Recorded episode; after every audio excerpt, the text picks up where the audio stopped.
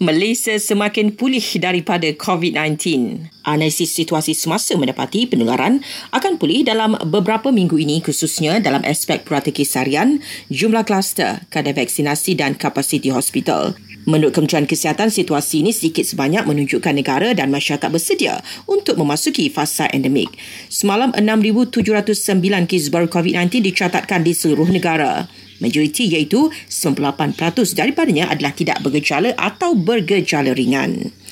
Seorang individu yang memandu kenderaan dari luar Kelantan diarahkan berpatah balik pada hari pertama pembukaan sempadan negeri semalam.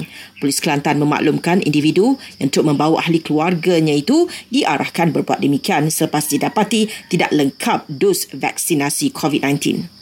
Sementara itu, jumlah kenderaan yang memasuki Kelantan semalam dianggarkan meningkat hampir 20%. Menurut polis, kebanyakannya dipercayai memasuki negeri itu untuk pulang ke kampung halaman selepas sekian lama tidak dapat berbuat demikian.